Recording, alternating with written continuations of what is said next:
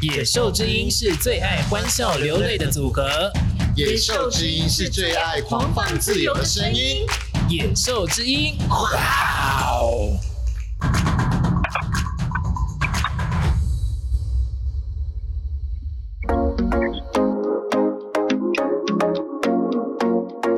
迎收听《野兽之音》制播的广播节目《野兽一起笑》，一起笑。来这里，野兽用最生活的方式邀请八大艺术领域名人。到这边，野兽用超口语的作风访谈所有跨域跨文化专家。听这里，野兽用最专业的模式提供即时文化综合新闻联播。你要不懂艺术也难，因为你正在成为艺术的野兽。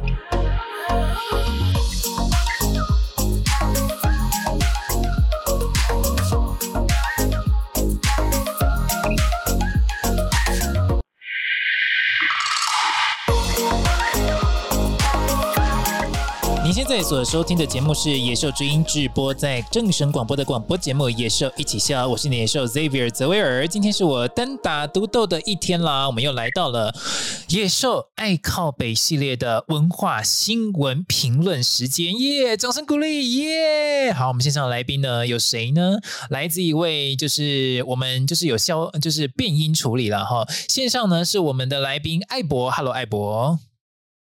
，Hello 大家好。呀，哦，艾博呢，它其实是一个。他其实，在文化圈呢，其实是一个非常资深的人啦，哈，所以呢，我就不方便，因为他今天要讲的事情呢，其实非常非常的多哈，各位听友们，所以呢，今天呢，就帮他化身化名，加上把声音也变掉了，因为他今天讲的事事实呢，我们今天会适时的呈现，但是如果今天有触及到很多的一些文化圈的事实或者是一些评论的话，可能对他本人不太好意思，所以呢，他今天有特别的要求，各位听友们哈，就多担呃多多担待了哈，因为就是呢。他的声音呢，其实非常的特别，所以呢，基本上如果有人认识他的人听，就会听得出来。所以呢，把它变音处理了哈，所以呢，就各位多多包涵。因为呢，我们今天要谈论的事情是非常的重中之重啦。最近呢，刚过完了这个双十节嘛，哈，在这个这个礼拜的。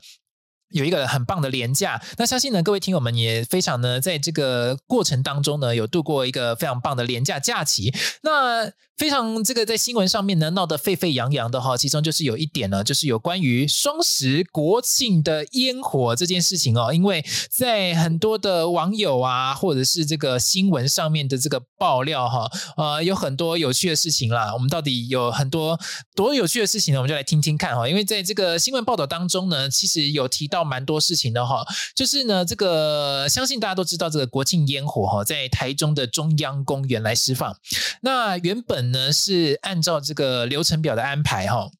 那这个流程表的安排呢，当中其实有一个非常重要的重点哦，就是有关于这个烟火呢，在这个总统蔡英文，还有这个台中市长卢秀燕，还有立法院长，还有庆筹会的主任委员游喜坤发表演说之后，也就是在晚上八点的时候，就会正式的给他来释放。但是呢，由于这三位的长官哦致辞提早结束呢，结果呢，这个国庆烟火也在十九点四十分左右，也就是提早了二十分钟来释放。哦，所以呢，这个国庆烟火呢，虽然是这个众所瞩目的焦点了，但是原本流程所公布的二十点释放提早了二十分钟，所以呢，线上看直播的这些网友们呢，纷纷的吐槽说，怎么没有先事先告知啊？哈，所以呢，这个台中市府呢就回应说，哎呀，这个国庆烟火活动啊，是国家的重要庆典，民众是国家的主人啦，啊，邀请民众欣赏烟火为为为这个国家庆生哈。所以市长、主委、总统也特别体谅，呃，民众会酒后，所以致辞呢精简化，所以呢要叫表定时间提前来释放。但是不好意思呢，他没有公告呢。哎，线上的艾博，你觉得你对此，如果你是这个线上看这个台中国庆烟火的话，如果遇到这种状况，你会不会很不爽呢？嗯，这是一定的嘛，因为你其实我就是按照。标准的时间来进行一个操作是一个本来是很正确的事情，呃，更何况其实当天也有无人机的事情，跟还有动线的安排之类的一些一些小一些事情，但是这种这种感觉就是像是你你大老远你跑来台台中，你可能你可能跟你家人跟你的伴侣，然后想要好好欣赏一场烟火。是，然后没有到场地就他就看到了看到他就突然的烟火就升空了，这种这种感觉多半会你你会觉得说，嗯、呃，你会不懂这个到底发生什么事情，这个政府或者是这个这整个主办单位主办人在对对在做什么事情。哦，但但但后续呃后续后续的话，市政府是有是有发表出一些呃，可能说之后会再进行研讨，或者是再进行一些改改良或者是改进的一些方案。嗯，那我觉得呃，事实就是发生了，而且这个一定不是第一次所遇到的这个状况。对啊，刚刚这个，对啊，对啊，对啊，刚刚艾博所说的哈，各位听友们，我他刚瞬间在呃几秒钟之内带来了非常大的资讯哈，就是他刚刚讲的，就是呃艾博所说的有关于，就是如果今天你在现场，然后他动线处理又不好，他的动线处理到底有多不好？不不是只有民众处理的那一块不好，他连包含今天啊、呃、那时候这个国庆烟火哈，在呃二十点十八分左右结束烟火秀之后，他这个有很多的。这个表演包含安心亚灭火器啊、马斯卡啊，还有高尔宣等等这个艺人接力的这个表演，他在艺人交通通道的部分，居然哦有流出的这个影片哈、直接显示说哈、就是这个呃台中的市民也有看到，就是关于在那个艺人交通通道上面，居然有那个交通警察直接对艺人的坐车说：“哎呀。”呃，就是这个艺人的坐车要求他们要帮忙协助开道啦，因为他们要赶这个时间表演嘛。结果呢，那个警察居然说：“谁管你们呢、啊？”然后呢，结果那个艺人的坐车就这样，哦、就是大喇喇的被。挡在的那个艺人交通通道那边呢，就是等到好像事态不对，就是真的赶不上时间了，才才还才真的放他过去哈。所以这个交通动线之外，不是不是只有刚刚艾博讲的，哦就是有关民众的那个动线，还包含艺人通道的动线。我跟各位来补充一下，就是有多么夸张。所以艾博，你觉得今今年的这个国庆烟火，你觉得是呃成功还是不成功呢？还是对卢市府呃有一个不太好的这个印象给大家了呢？我觉得这是一场很大的闹剧而已。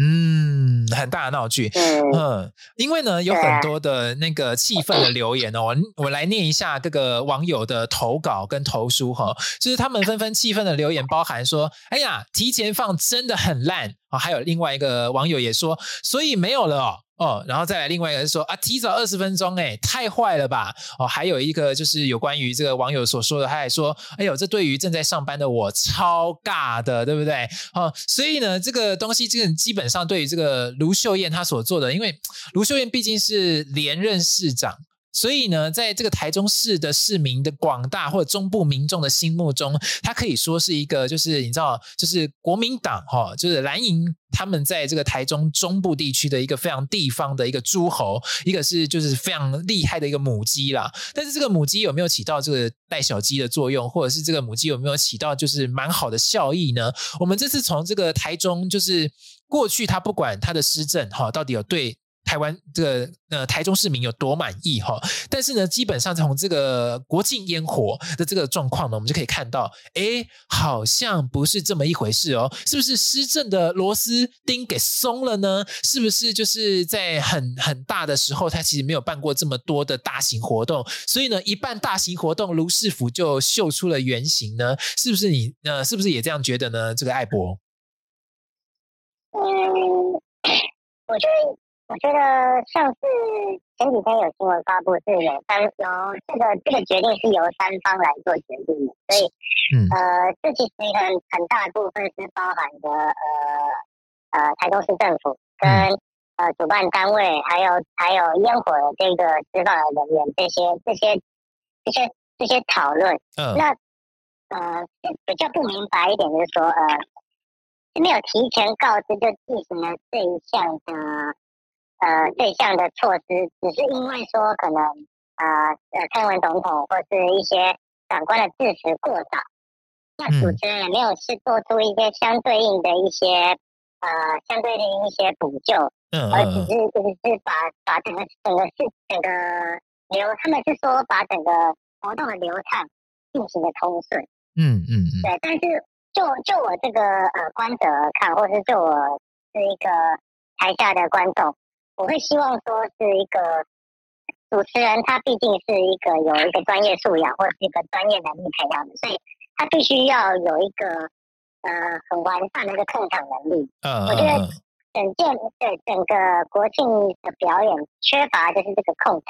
是是是，因为控场的这件事情。嗯没错，没错。嗯，而且呢，这个台中市政府一开始刚刚跟各位听友们哈，我们就慢慢的来进行这个追踪哈。那其实他在这个国庆烟火这个提前提前二十分钟开始释放的时候，他其实在在十月十号的这个说辞呢是说哦，因为刚刚跟这个艾博讲的一样嘛哈，就是呃，因为市长啊、主委啊、总统啊等等啊这些长官的致辞哈比较提前结束，所以他们提前释放哈，所以他们并没有为此来进行任何。和的这个道歉上面的说明哈，但是呢，但是呢，就是有一个有趣的点提到了哈，就是有关于呃这个十月十一号，刚刚讲是十月十号的这个台中市府的说法哈，那在。十月十一号的时候呢，因为民众对此呢，其实引发了轩然大波了哈，网络上也报了，然后新闻也报了，所以呢，不得不说这个公关危机出现了，所以台中市府还真的在十月十一号的时候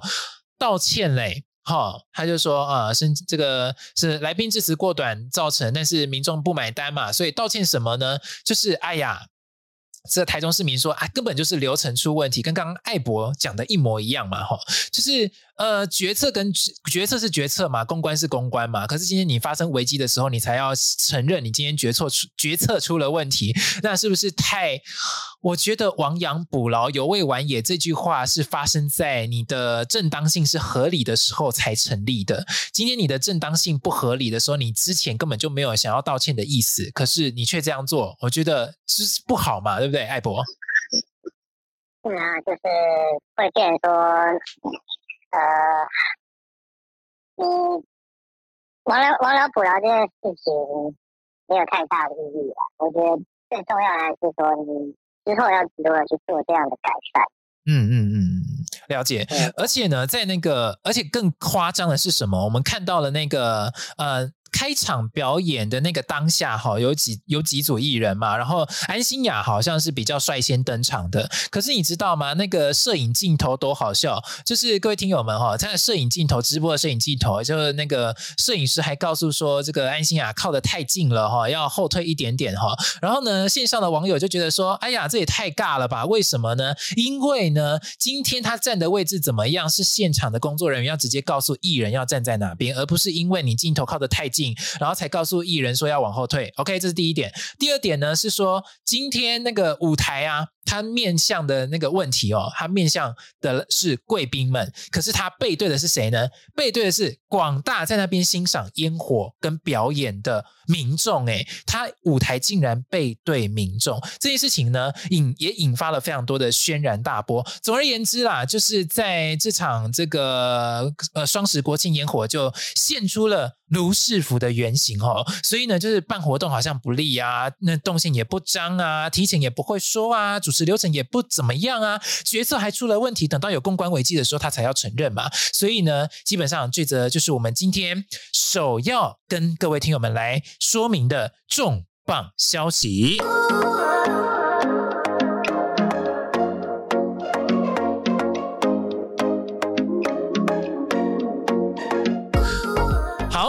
那我们今天的这个野兽爱靠北系列哈，从这个一开始到现在呢哈，我们经过了几分钟。好，那呢在很重要的今天呢，就是我们的新闻的品质以及我们新闻的内容，还有新闻的素材，今天会大概会经过几个呢？刚刚讲的是我们非常夯的，就是刚刚经过的这个双十节连假，然后经过的双十烟火。那么第二则，我们就要来到台湾设计展，在新北美术馆这个。脉络，然后呢，再来下一个呢，还会是白昼之夜以及赖佩霞演员她的辞演之辞演蘑菇之后去参选的这整整的流程，我们来做一个回顾。好，所以呢，基本上今天呢，不只有政治哈，也不只有这个艺术，还不只有文化，所以我们今天的这个大全餐就是要端给各位听友啦。好，那第二个这个重磅消息呢，是来自于我们最呃。二零二三年的台湾设计展就在这个新北美术馆刚刚登场。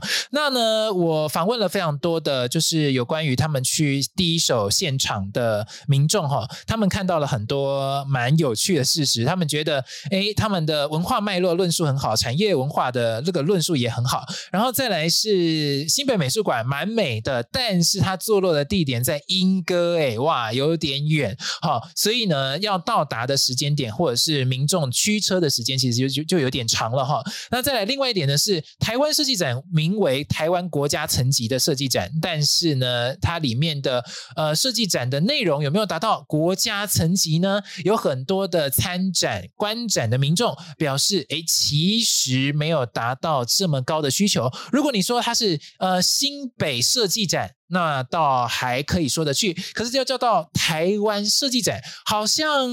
嗯有点点到为止而已哦，就是没有到这么的深入啦。这是那个现场第一手民众为我们所带来的第一手的消息哈。那你怎么看？你有去呃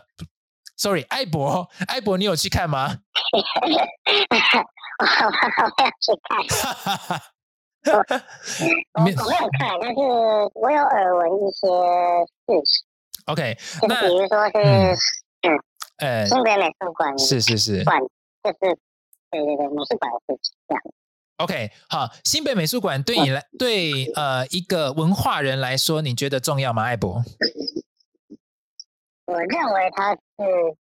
美术馆的存这个存在是重要的，嗯，但是就是它它存在意义必须要反映出。嗯，比如说，就像是这个设计展好了，它必须要衬托出这个国人他的美学素养。是，对，就我觉得现在台湾或是这个国人最缺乏就是美学素养这个概念。嗯，这就像是呃，主持人你刚刚提到说，呃，有些设计展是不是没有到达那个层级？嗯，这个是一个蛮蛮大的问题，因为嗯。毕竟，呃，设计这个范围很广泛，它它必须，它其实有很多的面向可以去讨论。嗯。但是如果说，呃，主办单位或者是对整个这整个体系，它只能给予我们国人这么多的美学，或是他认为说这样这样的东西就是已经符合大家的期待的话，我觉得这是一个很很严重的问题，因为它。它会持续的影响到我们对于美这个概念的看看法。呃，对对对，因为呢，其实在这个经济部长王美花哈，他在致辞的时候呢，其实在他也说明了说，办理历年这个设计展的城市啊，市政满意度其实都排在非常的前面了。但这个每年的设计展主办城市都其实投入了非常多的心力来进行筹备。但是如果得到这样的评价哈，就是我主持人泽维尔呢去搜罗了非常多，就是真的去看了设计展，以及访问了这些人哈，他们说。好像的确在地方文化特色上面是一个非常好的这个过程跟这个呈现，所以它的整个脉络所体现的这个整体上好像蛮不错的哈。比如说，它这个台湾设计展的主题叫做“圈起来”哈，就是一个圆圈圈的那个圈起来哈。然后呢，他邀请了这个超过百位的设计师啊，圈起新北市在地迷人的山海啊、族群文化跟产业，遍及了新北市的二十九个行政区嘛，那么这次的亮点的主展区是在新北美术馆为核心。那刚刚艾博也说了哈，因为这个美术馆的存在呢，其实就是为了要提升就是民众的美学的思想跟概念嘛，然后再去提供他们美感素养当中的一个非常重要的来源。好，那这个精心策划的这十四个主题展跟精彩的活动当中，其实有关于新北制造业，哈，还有整个。这个制造业就包含塑胶啦、金属、卫浴、灯饰、重机跟钟表等等，然后呢，去。所谓探索这个传统产业转型升级的这样的一个变化的这个过程，所以呢，在这个脉络当中，有很多我访问到的第一手的消息，他们都说：“哎，这个真的做的真的非常的好哦。”因为我们在做这个文化新闻评论的时候，我们当然是正反并陈啦。有正面的，我们当然是要多多鼓励嘛。就是毕竟它是这个国家办的展哈，所以呢，就是也希望大家真的是可以去看看，到就知道这个泽维尔在到底在讲什么了哈。那另外一个点呢是。是透新北哈，应该他是这个透新北，应该是要念台语了哈，透新吧然后之类的。因为如果念错的话，各位听友们哦，可以就是来留言呢，指正一下我们主持人泽维尔的这个台语发音哈，因为不太熟哈。他就是以新北生活产业的多样面貌来带领观众走进新北的生活，所以他的在地生活的这件事情，他是也。放进他的这个美学概念在里面去去进行的展览哦。再来是呢，他有关于这个循环设计概念的辅导产品等等。所以呢，听到这边还包含了莺歌陶瓷业代代相传的故事。我听到这边，他这个整整体的这些展览十四个主题展跟精彩活动的这些展区哈，艾博在线上哈，听起来你觉得它比较像是新北设计展还是台湾设计展喽？不会比较像新北设计展，嗯，其实我觉得成绩还没到了。如果说要到站上下来看的话，嗯。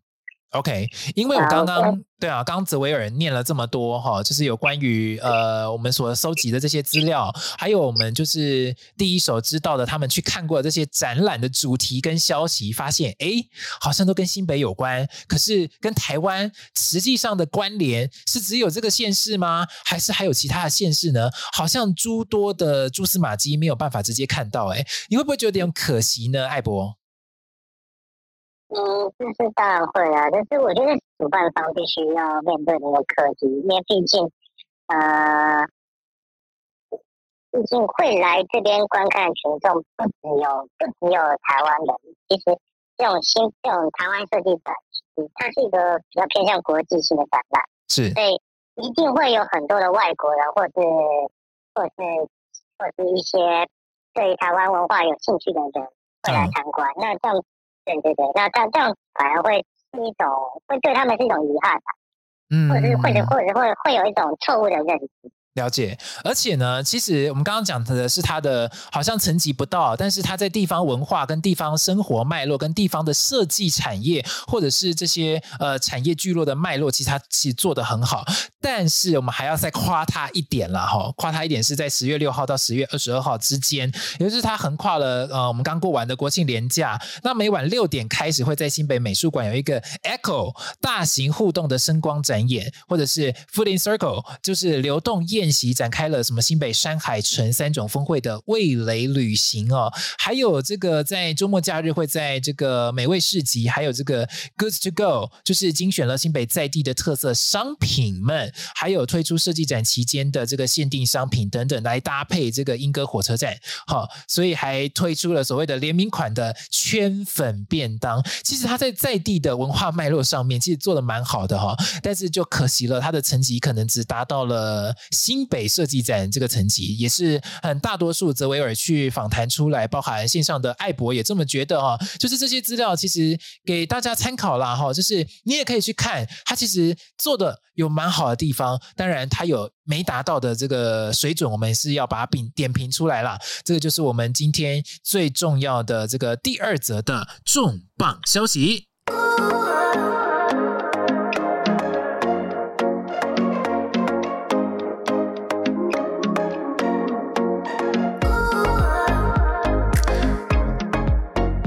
因为呢，我们这个广告的时间即将到来，所以呢，我们就二话不多说，我们就先进广告喽。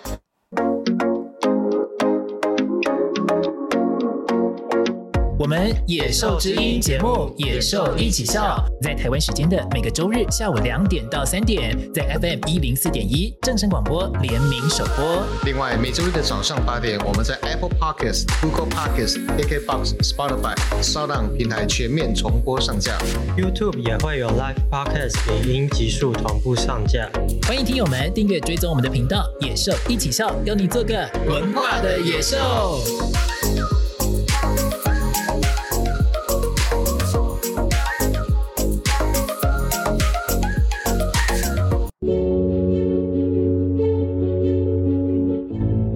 艺术透过有温度的服务将艺术有机体植入每个意境，成为印记。无论是艺企合作、艺术经济、艺品典藏、艺文策展、艺创顾问及艺兽学院等，都是野兽艺术的专业领域。艺术、行销、教育跨域展现野兽的形貌。野兽艺术作为艺术管道的桥梁，一贯坚持专业与诚信，成为您企业核心价值的可靠艺术顾问。Well Art 野兽艺术。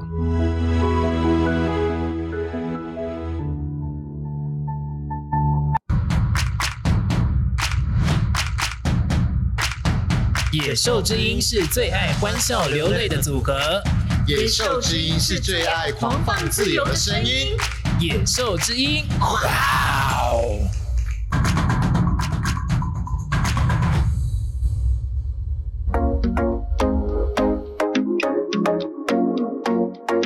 迎收听野兽之音制播的广播节目《野兽一起笑》，一起笑。来这里，野兽用最生活的方式邀请八大艺术领域名人。到这边，野兽用超口语的作风访谈所有跨域跨文化专家。听这里，野兽用最专业的模式提供即时文化综合新闻联播。你要不懂艺术也难，因为你正在成为艺术的野兽。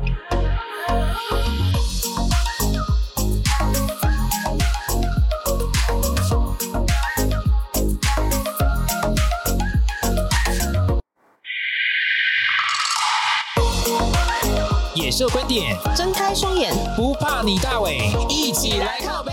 欢迎收听《野兽爱靠背》。好，欢迎回到这个《野兽一起笑》的节目现场，我是你的野兽 Xavier 泽维尔。线上跟我们一起讨论与谈人是谁呢？就是我们呃文化人啦，但是他已经化名为艾博了。让我们欢迎艾博。Hello，大家好。耶、好，我们刚刚在上一段这个节目当中呢，我们其实谈到了，就是刚大家过完这个双十连假，所以呢，台中的国庆烟火非常非常的精彩，精彩到什么程度呢？就是被大家痛批说，哎呀不得了，不仅这个呃流程或者是决策也出了问题，甚或是无人机也给它乱飞，然后还就是一个把卢师傅的缺点通通表现出来的一个状态，包含这个艺人的交通通道也被阻挡。然后再来是呢，还有这个艺人表演，居然面对的是贵宾而不是民众，就是舞台有背对的问题等等，这些都不关这些艺人的事情，而是关于这个舞台面向本身设置就出了问题。所以在整个决策面、公关面都出了什么样的问题呢？有一个公关灾难，什么灾难呢？就是在十月十号的时候，市府表示提前释放烟火，居然是因为长官或者是这个总统他们致辞太快结束了，所以提前二十分钟释放，但是主持人。竟然没有把它用用他们的这个话术，或者是用他们的这个场控的这个能力，把它呢弄到正确的时间点来释放。再来呢，另外一点就是，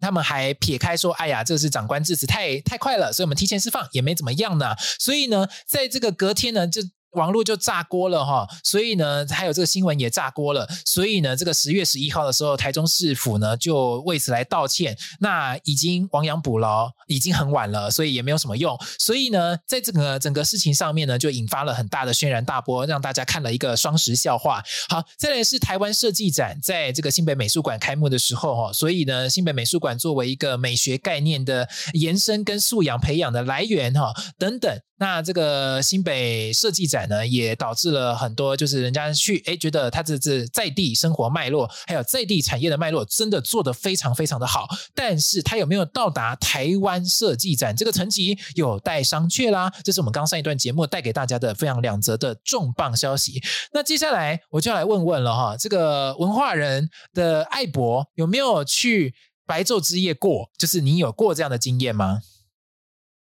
有啊，之前之前有去过，这样，OK，，OK，所以我们这一则的重磅消息就是要干嘛嘞？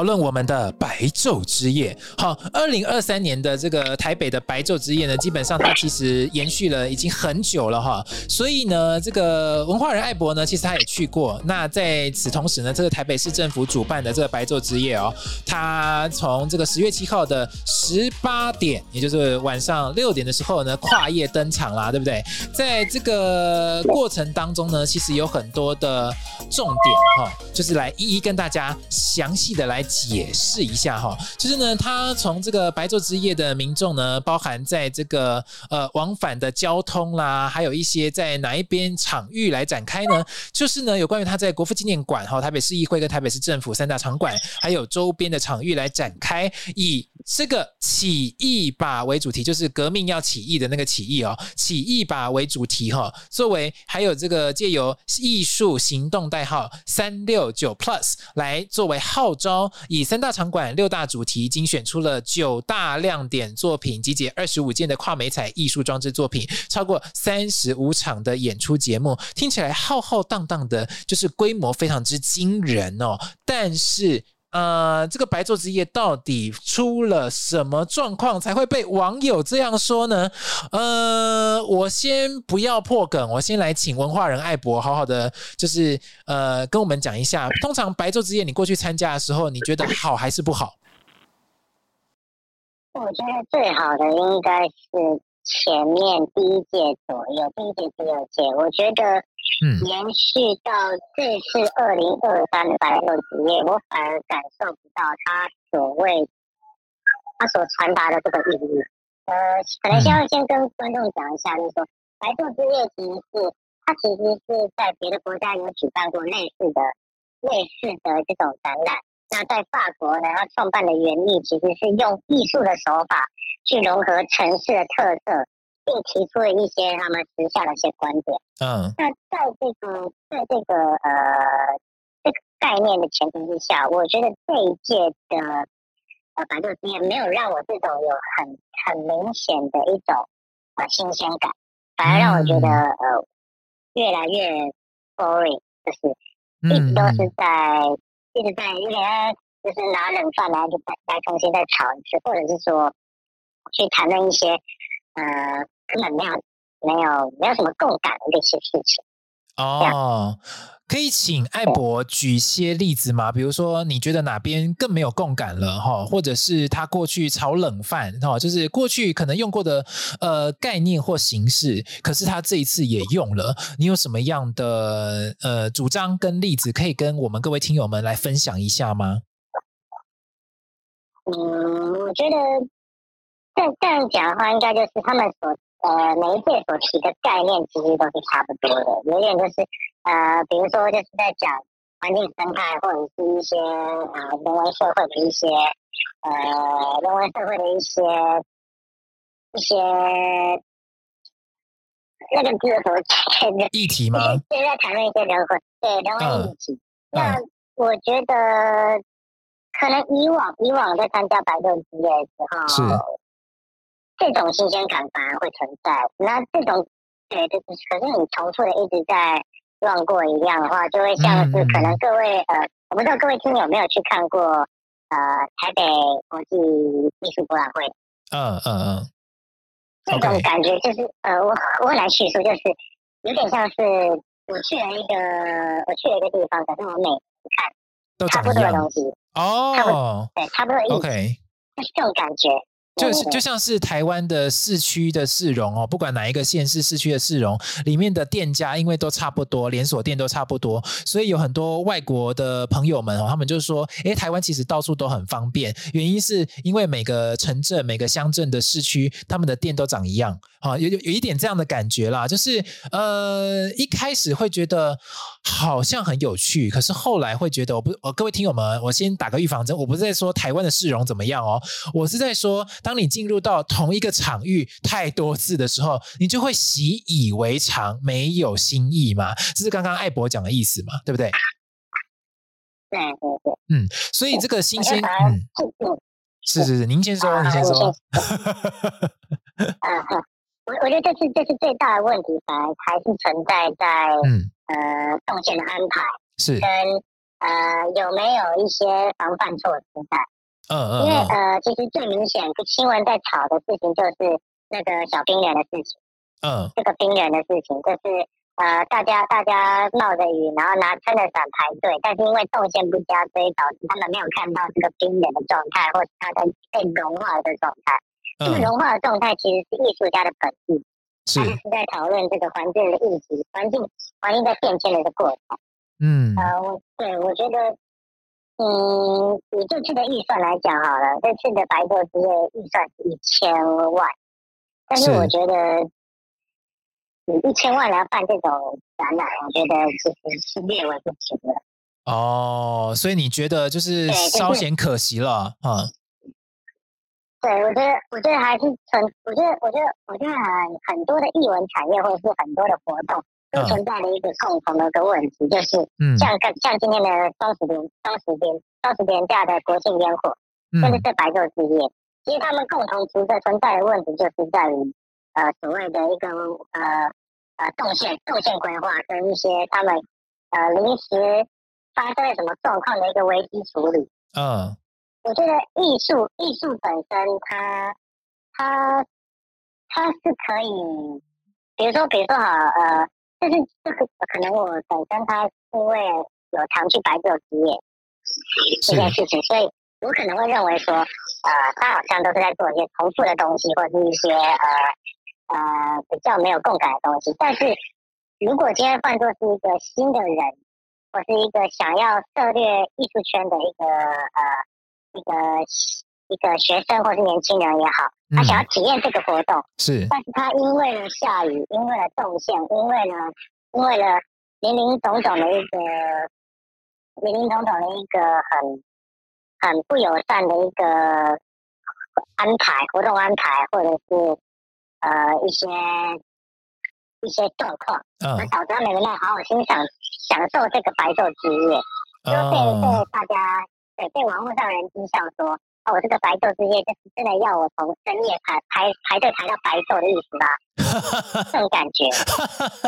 OK，所以呢，有很多的这个网友在 d c a r 上面就分享了哦，就是跟这个文化人艾博讲的一样啊，就是今年参加白昼之夜的感觉是什么呢？就是直言说，今年的体验绝对是史上最差啦。为什么呢？因为一部分的原因，除了天气惨、雨下超大之外，还有另一方面，今年的白昼之夜的规划是有够悲剧哈。就是刚刚跟这个艾博讲一样，就是淋雨排队入场。啊，动线超差，超不明显啊！每个出入口都有人在躲雨，没人引导了。哈。所以呢，有好几个网友都这样讲哦，包含这个有一个是台大的网友哦，他说：“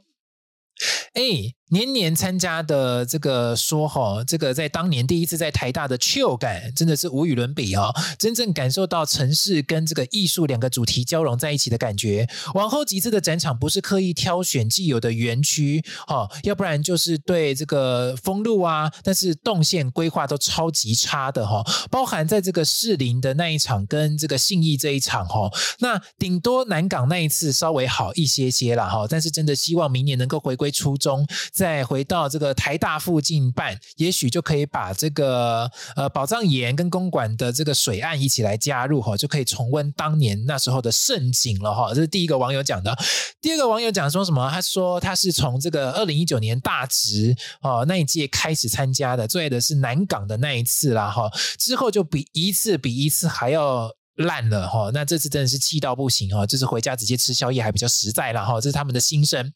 另外一个是北大的哈，他们说这个第一次去白昼之夜根本不知道在干嘛哎，雨下到二十二点呢哦，这个表演还延后呢，就直接离开了哈。那这个晚上十点半回家之后呢，雨还是非常非常的大哈，不知道后面怎么样，所以呢他就想说，哎呀，这个也是这个半路落跑啊，就是赶快回家了哈，好，就是。种种的这个迹象都说明了，这次的这个白昼之夜真的真的是非常非常的惨哈，所以我们就要来听听这个刚刚这个艾博哈有没有继续的这个深入的评论哈，因为白昼之夜在过去这几个讲说哦，一开始在台大，后来开始演进到各个台北市的重要场馆园区附近，这几届哎，艾博你都有参加吗？呃，有几届有去，有几届没去。嗯，所以你在这个这之中，就是你觉得前几届一二一二届从台大那时候开始，可能呃，你刚刚讲的就是表现的比较好嘛，哈，因为你说你说这个概念是从欧洲那边过来的，所以基本上你觉得那时候真的有延续这样的精神来办了比较好的活动，是不是？我觉得后几届没有这样的感觉。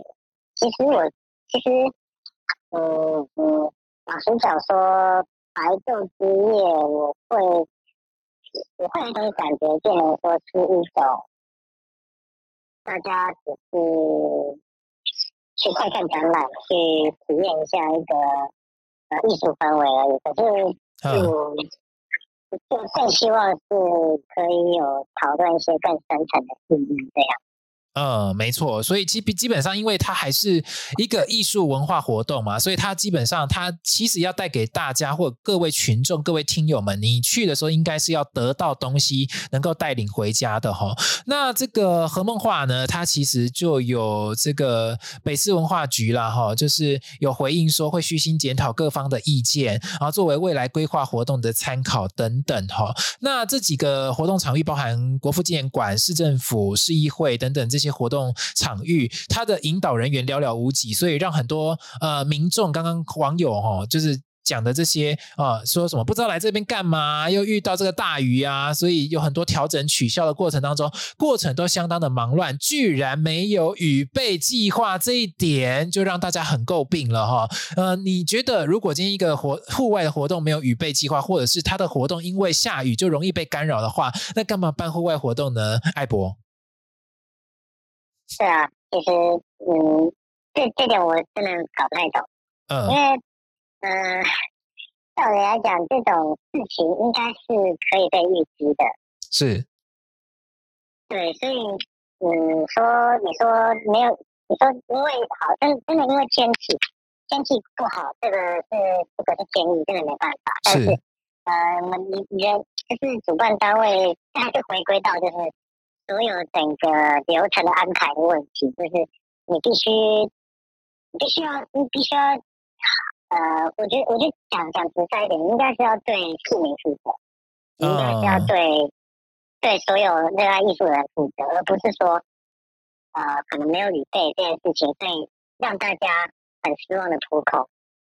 嗯，是是是，这点反而我觉得很不负责任。对啊。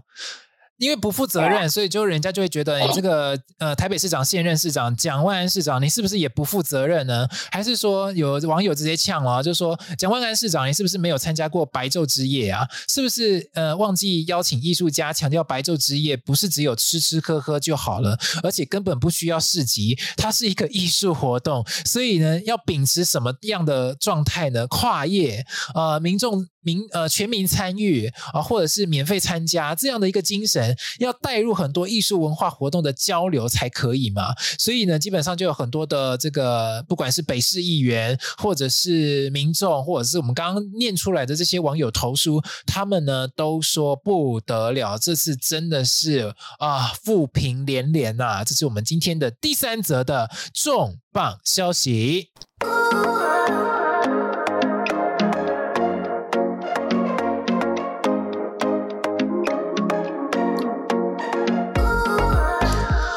上一则新闻呢，我们来到了就是非常政治的新闻呢，就是艺术的表演艺术的演员呢，呃，莫名其妙哈，就是辞演了这个，也不是莫名其妙啦哈，就是主主主持人泽维尔的这个概念哈，但是他是辞演了一个北艺中心的舞台剧，叫做《蘑菇》IP 了。这个是谁呢？好火好火，好红好红，好火红的一位演员呢，她叫做赖佩霞女士了哈。赖佩霞女士有诸多的。争议，因为这次他在这个被郭台铭团队啊，郭台铭郭董的团队呢宣布要当他的副手之后呢，呈现了出了非常非常多的奇怪的讯息，包含他的学历问题。好，来学历问题不得了。今天如果他真的呃辞去了所谓的双重国籍哈，就是他把美国国籍给去掉之后，他会呈现什么样的事情呢？哎呀，我讲讲到美国国籍。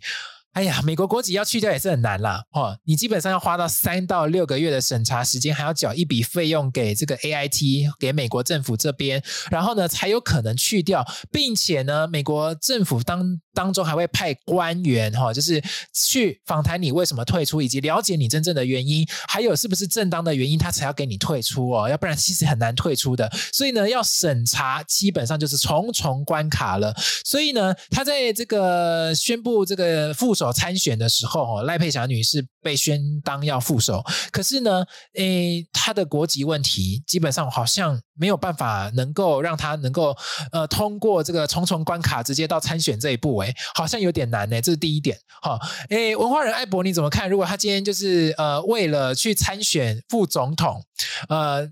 为了当这个参选人，可是呢，去辞演了一个他原本本业该做好的事情，比如说表演艺术里面的演员，跟人家谈好了。你也知道，表演艺术作品就是每个活动制作都是单次签约、单次演出、单次的合作，可是呢，他却退出了，所以这个活动就拜拜了。诶，这个表演艺术这个活动直接就直接停演了，然后也没有办法找到演员了，因为他是重要演员。你怎么看这件事情呢，艾博？哦，我我觉得这种行为是真的蛮夸张的。嗯，因为你是，呃，你不是因为你生，比如说好，你今天生了什么重大疾病啊，你真的无法演，那这个另当别论。但是，呃，你做出了这一件事情，你不顾于其他的团员或者是其他的演员，或甚至是一些主办单位跟一些，甚至是现场所有在等候看你戏的人。负责，嗯，那我们以后要怎么相信他？怎么可能在选上之后他所说的话？对啊，就是我觉得这是一个，嗯、这是一个，这是个诚信问题。因为他如果这样一搞的话，我会我呃，你我会不会也会担心说，那我以后会不会假设我接案子，我可能发案子给别人，然后我要担心我的合伙人哪一天跑去当候选人，然后不当我的工作，这种感觉很怪。是。知道吗？对，哇，因为一个很，就是因为一个一个理由，然后就推迟掉了你你之前原本就答应好的事情。嗯，这件事情本身算是一个呃有没有负责，跟你有没有尊重他、尊重这个人这件事情。嗯，我觉得艾博说的很好，因为各位听友们哦，你相相信呢？你们也知道，就是呃，舞台剧哦，如果各位听友们不知道，可能表演艺术作品当中，它就是单次合作、单次签约、单次演出。那这样的一个合作模式，其实在这个业界基本上很久了。可是赖佩霞女士呢，她基本上透过了这个辞演哈，然后呢，就是为了要参选，但是这个辞演的原因，她说哎呀，是她是担心这个身体状况无法负荷，担心什么？担心无法在最好的状态来演出，担心啊，这个在照顾家人，所以接下来要讲体力放在竞选总部等考量下，所以呢，有网友就痛批说，是不是北艺中心的观众席不好坐，总统府的座位比较好坐呢？哈，所以呢，就有这样的一个看法，就是听起来好像很机车，但是不好意思，就是这个网友。网友就是这样呛，所以呢，新闻也这样爆出来。另外一个争议的点啊，哈，除了刚刚讲的辞演造就了他这个候选人身份的诚信问题之外，以及刚刚提到的双重国籍审查的关卡的时间上面的问题之外，还有什么呢？还有他的学历问题。如果他今天真的通过了呃双重国籍的审查，哈，然后就是退去了美国籍，然后呢，他真的能够参选了，但是如果他在选举公报上面，他的学历会怎么样才呈现呢？有专家表示，搞不好赖佩霞女士只能在选举公报上面刊登她只有国中毕业，为什么呢？因为呢，这个她的这个大学哈是这个。暨南大学，可是我们大家知道，暨南大学不是，他是念的是中国的暨南大学，就是哦，有有点有趣哈。但是这个这个点哦，不是说这个学历还没有不不承认，刚刚好就没有没有，他就没有去让他认证过，所以呢，这个大学是不成立的。再来另外一个这个学历的问题是，这个资深媒体人周玉蔻 Coco 姐讲了一句话哈，说这个赖佩霞女士啊，曾经在这个哈佛校友会，台湾的哈佛校友会里面。想要申请入会哦，可是这个 Coco 姐呢，周玉蔻 Coco 姐，她就说，哎，结果她没有过的原因是什么？哈，原因就在于她并不是真正的哈佛校友。哎呀，好可怕！这不是跟这个艺人范范范玮琪一样吗？哈，就是他读的是推广学院吗？可是他读的是什么精英课程？精英课程是什么？类似这个。精英学院或者是推广教育学分啦，所以他去修那个课，有修那个课程的修业记录，但是他并不是个学位啊，所以怎么可以说他是哈佛毕业呢？所以呢，在他的学历的问题上面，再再都考验到了赖佩霞女士她在诚信上面的思考跟问题啊，而你怎么看呢？我们的文化人在线上哦，就是我们的艾博，你怎么看？呃，我觉得像是美国有美国国籍这个事情，是不是要取消？呃，我自己会觉得说，呃，可能郭台铭他本身有超能力，钞票超，所以他应该可以解决这种事情。哦，应该是蛮好解决的。超能力，对啊。OK OK。哎，相信了这个，对啊。嗯嗯嗯。然后学历的事情呢，学历的事情，我觉得本身大家。呃，出来选的人一定会面临到这件事情。那，嗯，我觉得像是像赖佩霞女士，她必须要诚实的面对她的选民，甚至是甚至是所有在观看这件事情的所有人。嗯，因为嗯，造假造假其实就是一件，呃，造假或者是说谎这件事情，就是一个嗯走向毁灭的开始。嗯、哦，对对对。然后不管，对，你就不管做什么事情，嗯、你不管做了怎样的举动，都会被人家拿放大镜看。真的。嗯，嗯。对，但其实你说台湾的政治圈好了，你不管做什么事情，大家都是会有负面的消息出来。嗯。所以这是很有趣的现象。对，嗯、但是呃，最最起码最起码你做人的呃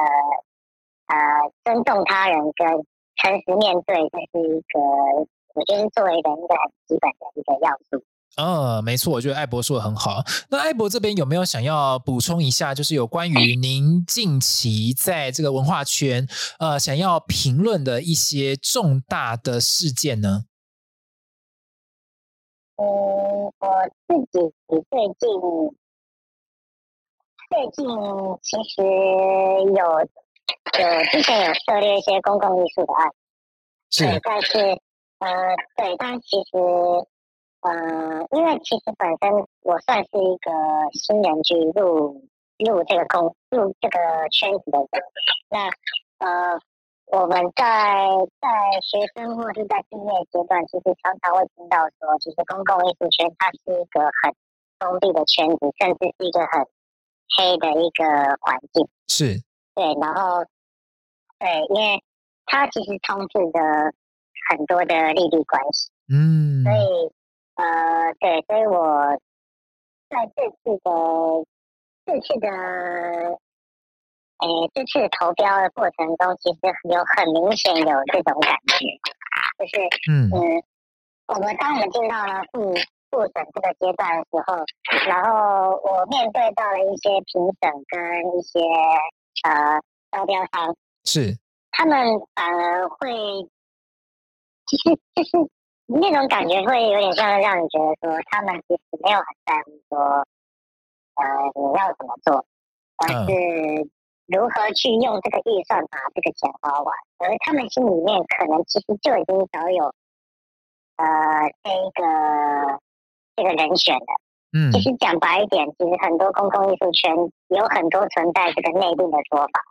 当然不不包括是在公共艺术，其实很多圈子也都是。嗯，所以我这是我最近最感受深刻的地方，就是其实有时候你不管再努力去做任何事情，当你没有进到这个圈子、这个圈子或这个体系，嗯，其实别人也不一定会看到你在做什么，甚至是。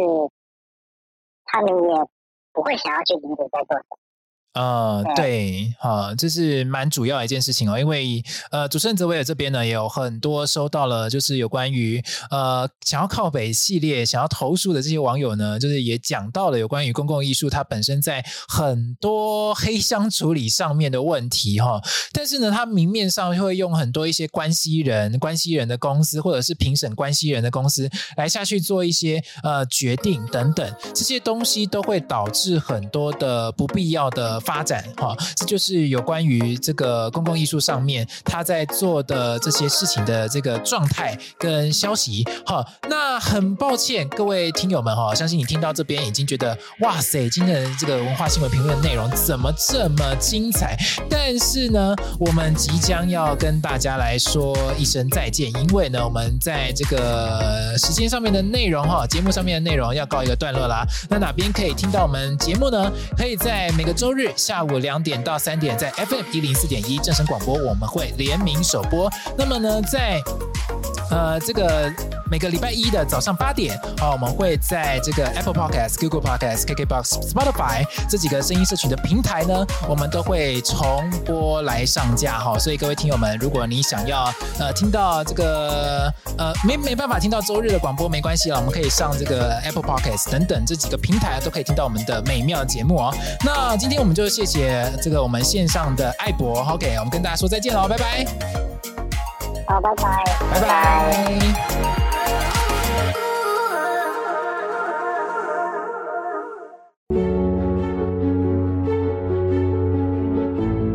兽艺术透过有温度的服务，将艺术有机体植入每个意境，成为印记。无论是艺企合作、艺术经济、艺品典藏、艺文策展、艺创顾问及艺兽学院等，都是野兽艺术的专业领域。艺术、行销、教育，跨域展现野兽的形貌。野兽艺术作为艺术管道的桥梁，一贯坚持专业与诚信，成为您企业核心价值的可靠艺术顾问。Well Art。野兽艺术，